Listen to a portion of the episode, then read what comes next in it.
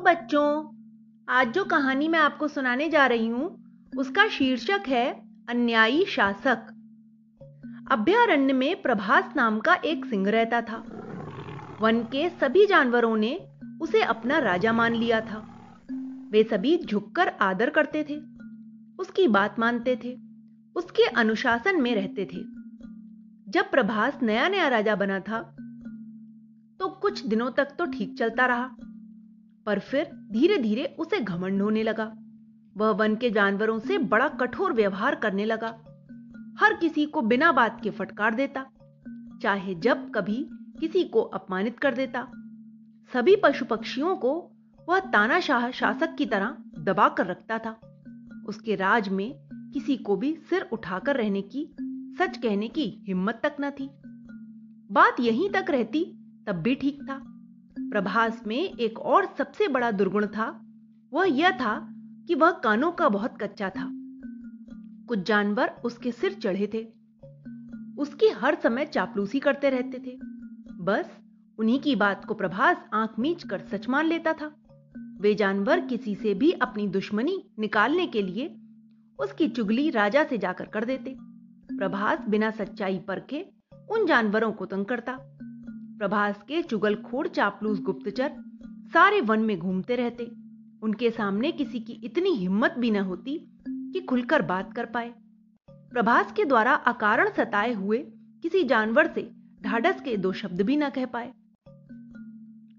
दिन पर दिन ऐसे ही होता जा रहा था। प्रभास की तानाशाही निरंतर बढ़ती जा रही थी। वह और उसके चापलूस जानवर गुलछर्रे उड़ाते। वे चाहे किसी को मार डालते और चाहे किसी को अपमानित कर देते। कुछ भी काम करते। इसके विपरीत जो काम करने वाले जानवर थे वे हमेशा पिसते, दिन भर काम करते और ऊपर से फटकार भी खाते। प्रभास और उसके चापलूस सहायक चाहे कभी उनके कामों में दोष निकालते, उनकी निंदा करते। दूसरे जानवर कुछ बोलते भी नहीं थे। इसीलिए प्रभास और उसके सहायक सिर पर चढ़ते जा रहे थे। अन्याय को चुपचाप सहने से अन्यायी को बढ़ावा मिलता ही है। उस दिन कपिल भैंसा बैठा था, तभी दूसरे वन से चेता नाम की लोमड़ी आई और उससे उदासी का कारण पूछने लगी। कारण जानकर चेता भड़क उठी।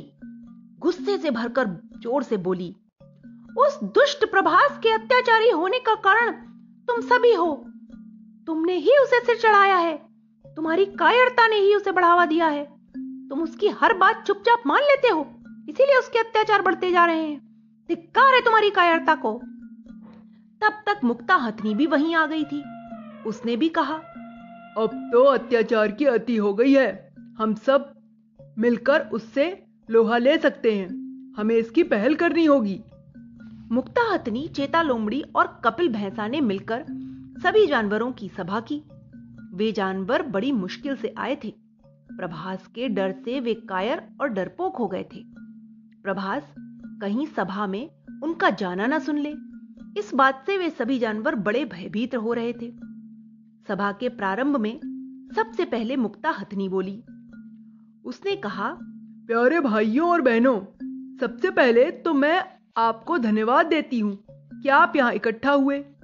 मैं यह भी जानती हूँ कि आप मन ही मन डर रहे हैं, पर जरा विचार कीजिए कि आखिर आप डर क्यों रहे हैं। डरना चाहिए गलत काम से, डरना चाहिए ईश्वर से। अन्याय से डरना तो कायरता है। कायर बनकर हम अन्याय को बढ़ावा देते हैं। धिक्कार है हमें जो अन्याय और अत्याचार को चुपचाप सहते रहते हैं, घुट घुट कर जीते हैं। इससे तो वीरतापूर्वक अत्याचारी का सामना करके मर जाना ही सबसे अच्छा है। कपिल भैंसा भी कहने लगा, साथियों, वही शासक बनने योग्य होता है जो सभी के समान व्यवहार करता है, जो समय पर कठोर भी होता है और आवश्यकता पड़ने पर कोमल व्यवहार भी करता है। उसी शासक को सब चाहते हैं जिस शासक के हृदय में अपने सहायकों के लिए प्रेम और सहानुभूति नहीं, वह कभी उनका मन नहीं जीत सकता। कालू भालू बोला, धिक्कार है हमें जो अयोग्य शासक के अधीन है। धिक्कार है जो हम संख्या में सैकड़ों होकर भी उसके अत्याचार सहते रहते हैं। भाइयों, उठो, जागो, मिलकर एकजुट होकर उस अन्यायी का सामना करो। कालू भालू बोल ही रहा था कि तभी वहां प्रभास आ गया। आते ही वह दहाड़ने लगा। वह सोच रहा था कि हर रोज की भांति उसके डर से अभी सारे जानवर वहां से भाग जाएंगे, पर हुआ इसका उल्टा ही। मुक्ता के इशारे पर सारे जानवर प्रभास पर टूट पड़े। दूसरे ही क्षण वह अपनी जान बचाने के लिए वहां से तेजी से भागा। दूसरे जंगल में जाकर ही प्रभास ने सांस ली। अब उस जंगल में दूसरा ही राजा राज्य करता था। वह प्रभास को तरह तरह से अपमानित करता। प्रभास अधिकतर मुंह छुपाए एक गुफा में पड़ा रहता था। मन ही मन पछताता था, हाय, न मैं जानवरों को सताता और न ये विरोध होता। अपने चापलूस सहायकों के बहकावे में आकर मैंने अपना ही सर्वनाश कर लिया। वे मुझे मिल जाएं तो एक एक को खत्म कर दूं। अपमान और प्रतिशोध के इन्हीं भावों से वह कुड़ता रहता था। कुछ ही दिनों में वह इतना दुबला हो गया था कि मुश्किल से ही पहचाना जाता था। इधर प्रभास के चापलूस जानवरों की कम दुर्दशा नहीं थी। उस जंगल के सारे जानवर उनसे चिढ़े हुए थे। जहां भी वे निकलते सारे जानवर मिलकर हु हुड़दंग करने लगते। वे अच्छी तरह जानते थे कि उन्हीं की चुगली के कारण प्रभास उन्हें सताया करता था। इसीलिए सारे जानवर उन चापलूसों को सबक सिखाने पर उतारू थे। डर के कारण रात के अंधेरे में ही भोजन की तलाश में निकलते। थोड़ा बहुत जो कुछ खाने को मिल जाता उसी से जैसे तैसे अपना गुजारा करते। प्रभास के सहायक जहां भी जुटते आपस में लड़ते झगड़ते। सभी एक दूसरे को इस स्थिति के लिए जिम्मेदार और दोषी ठहराते। एक दिन उनका झगड़ा इतना बढ़ गया कि वे आपस में ही लड़कर मर गए। अब जंगल के सारे जानवरों ने खूब खुशियां मनाई। प्रभास और उसके साथियों के न होने से वे बड़े प्रसन्न थे।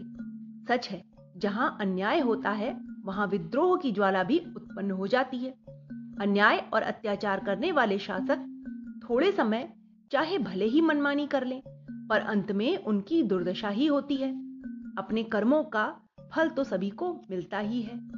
तो बच्चों, इस कहानी से हमें यही सीख मिलती है कि हमें कभी भी किसी की बातों में नहीं आना चाहिए, और जब हमें सत्ता मिलती है तो हमें उसका सही उपयोग करना चाहिए। अपने अधिकारों को सही मायने में प्रयोग करना चाहिए। Okay, bye.